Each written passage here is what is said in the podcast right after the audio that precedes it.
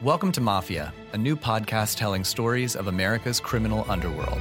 Gotti assumed the position of head of the Gambino family. And using the name Donnie Brasco, I was able to infiltrate the uh, Bonanno uh, crime family in New York City.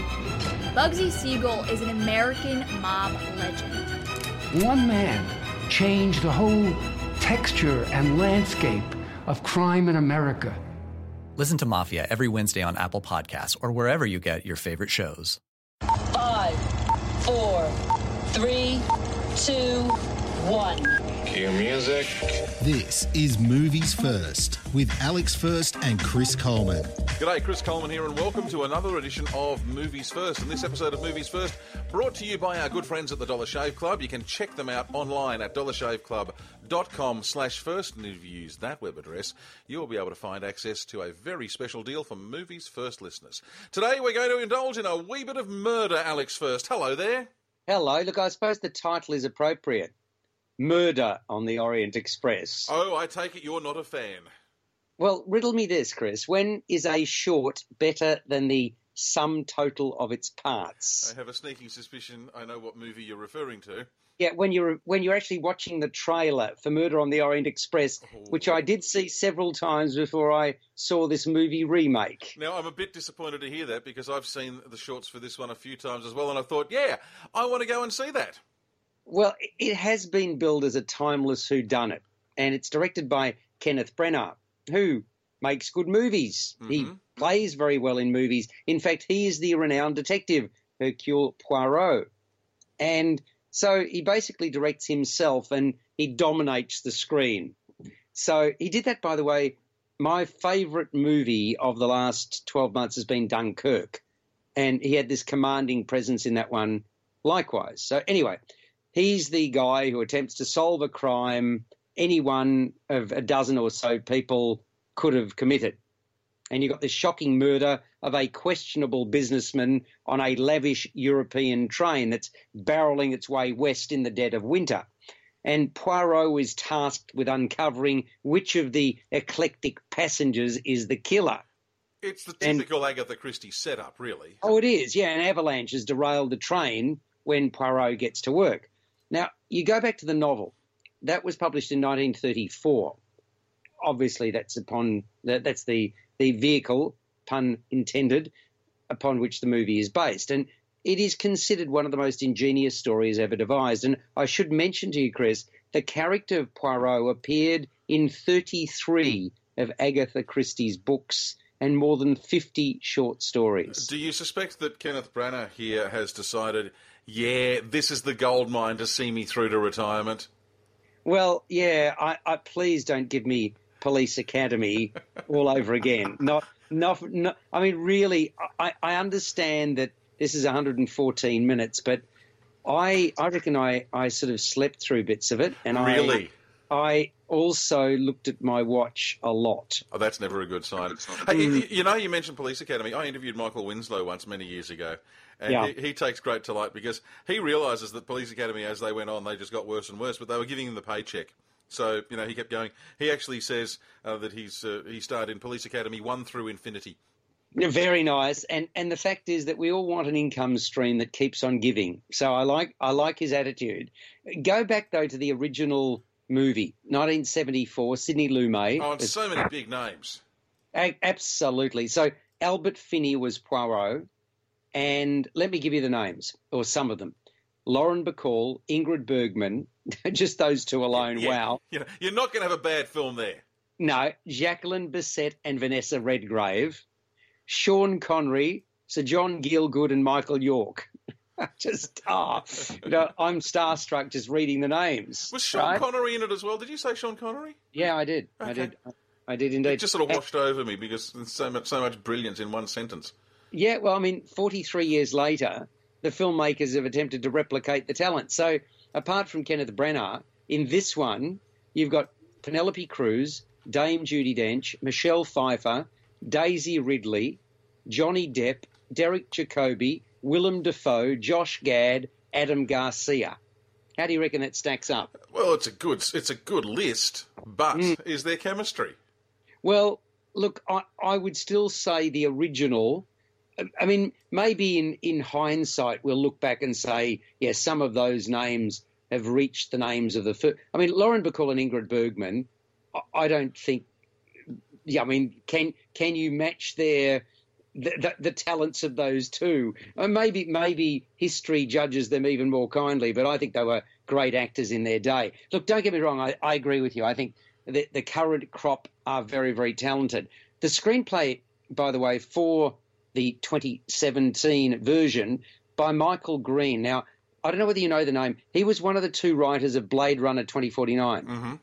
And he was one of the three scribes responsible for the Hugh Jackman movie Logan earlier this year. So, yeah, he's done some pretty good stuff. Now, having having mentioned that, I thought that this was dull, affected, and lifeless. Now, some of the settings are absolutely magnificent, picturesque, breathtaking, production design really, really elegant. The music I thought was strong, another feature. And I, have mentioned Branagh already. Johnny Depp, well, he always plays bad well. Remember the movie Black Mass? Mm. Really fearsome Yep. in that. So, but beside that, there's very little to commend Murder on the Orient Express. There are so many roles to fill that between the rest of them, each of the characters is given very little screen time. You see, this where you've got where you've got an ensemble cast, you've got to make sure that everyone gets the right amount of screen time. And with so many people, it's such a, a, an awkward and difficult balancing act.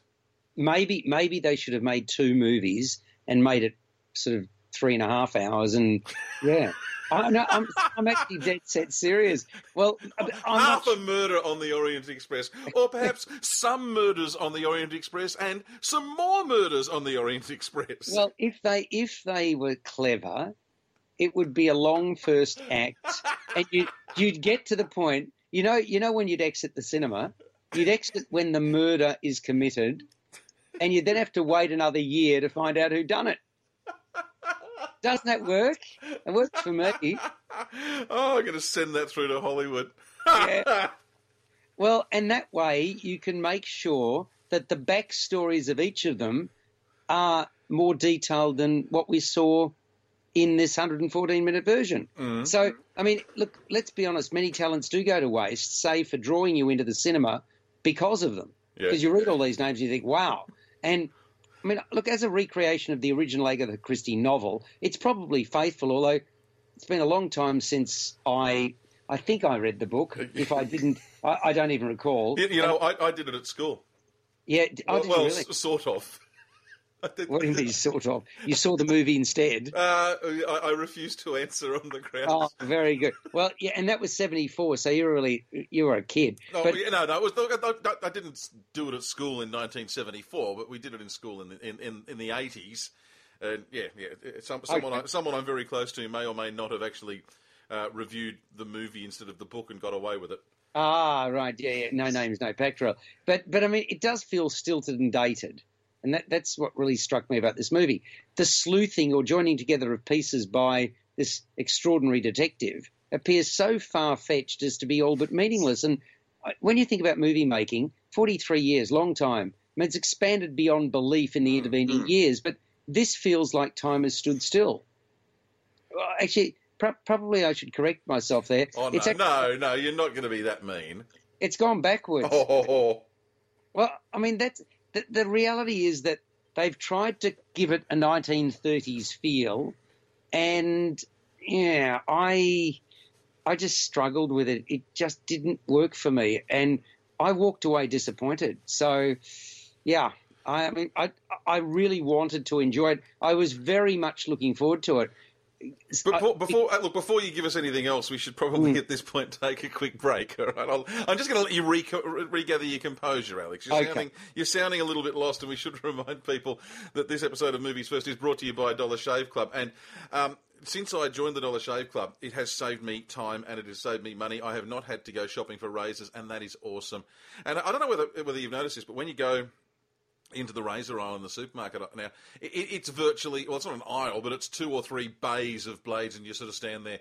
Oh no, which one do I want? Uh, so what they do, dollarshaveclub.com, they deliver high quality razors. They get it right to your home, and for less than you pay in the shops. It's really easy. You don't have the hassle of going to the store. You don't have the expensive razors. Uh, all you do is go online, dollarshaveclub.com, pick a razor that works for you. I have fallen absolutely head over heels in love with the executive razor. Uh, I'm now having to compete with my wife because she likes the idea of the the six blade shave as well. And well, between the two of us, we're not going to the shop anymore. There's over three million people on board for the Dollar Shave Club, so you should check it out as well. The quality, value, and convenience cannot be beaten. And right now, here's the deal, Alex. You ready for the big deal? You can get I am. you can get your first month of the Dollar Shave Club for as little as five dollars, five bucks. After that, it is just a few bucks a month, and there is really no reason to miss out, no reason not to join. Get hold of yours or one for your lady at dollarshaveclub.com slash first, which will get you a special deal. That's dollarshaveclub.com slash first. Back to Murder on the Orient Express. Have you recovered, Alex? Are you ready to go on? I am. I, look, I, the only thing I would ask you when you have high expectations of a film and you go into a cinema with those expectations and they're not met, mm. I reckon you feel more disappointed than if you don't know anything about a movie or you you sort of are pleasantly surprised by something, and especially with So all you of those. can't get your money back on a movie. Almost anything else, if you argue hard enough, you can get a refund. But for a movie, I don't think you can. No, I mean unless there's some circumstance because well, okay, I've been to several movies where we, we get given these media previews usually, right? And I mean, I suppose eighty percent of the time, ninety percent of the time, we see uh, just amongst ourselves media. Sometimes they're big big screenings. So you know, anyway, with this one, we were shown on a big screen, but it was just a media preview. Now this worked fine, but I've gone along and the print hasn't arrived, or uh, the movie something's gone wrong. Now, if if I was a paying customer, you can then get your money back because you actually haven't seen the product. Yeah, but that's the thing. Once you've seen the movie, you can't get a refund. No. Even if it's awful, even if it is, even if it is zero out of ten, a cinema is not going to give you a refund. So you know what should happen here? Mm. It's the honesty policy, right? Now, it basically should be a cinema should introduce this. Here's my second great idea Oh, no. for the day. Yeah, you, you've got to pay a minimum of ten bucks. So you put your ten bucks in when you when you enter, and then depending upon how well you like the movie, when you exit, you can add to the total. Wouldn't that be good? I seriously, I reckon that's a fantastic idea. No, I mean, don't you like it? Uh, who's who's going to add money? Seriously, who's going to pay more on the way out? Well, okay. Got, Look, it's an idea. I won't say it's no, a good one, but got- it's an no, idea. wait a second. We, we, this is this is an idea where people can be employed. The people at I don't know Hoyts and Roadshow and Village and all the other cinemas around around the world that, that they can be employed to stand there when the movie comes out, and they've got a bucket, and people And a baseball know, bat. and a baseball bat, and as you go out, you you, you, you add to the, the ten bucks, and that way, with Murder on the Orient Express, I wouldn't have added to the ten dollars. Yeah, for ten bucks, I'd rather get two months at the Dollar Shave Club. Uh, I'm going to give it a score now. I'm going to give it a five out of ten. So it's a bare pass, and you know it scrapes by, unlike the Dollar Shave Club. oh, beautiful. Thank you very much indeed. Because this episode of Movies First was brought to you by the grand folk at the Dollar Shave Club. You should check out their special offer for the Movies First listeners at the Dollar Shave Club. It's actually Dollar Shave Club without the V, dollarshaveclub.com forward slash first, and you can get that $5 deal. Just check it out, folks, and you are going to get a smooth baby's bottom shave like our good friend Christopher. You've been listening to Movies First with Alex First and Chris Coleman. Subscribe to the full podcast at Audioboom, Stitcher, and iTunes, or your favourite podcast distributor. This has been another quality podcast production from Bytes.com.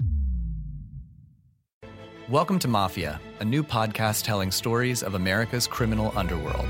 Gotti assumed the position of head of the Gambino family. And using the name Donnie Brasco, I was able to infiltrate the uh, Bonanno uh, crime family in New York City. Bugsy Siegel is an American mob legend. One man changed the whole texture and landscape of crime in America. Listen to Mafia every Wednesday on Apple Podcasts or wherever you get your favorite shows.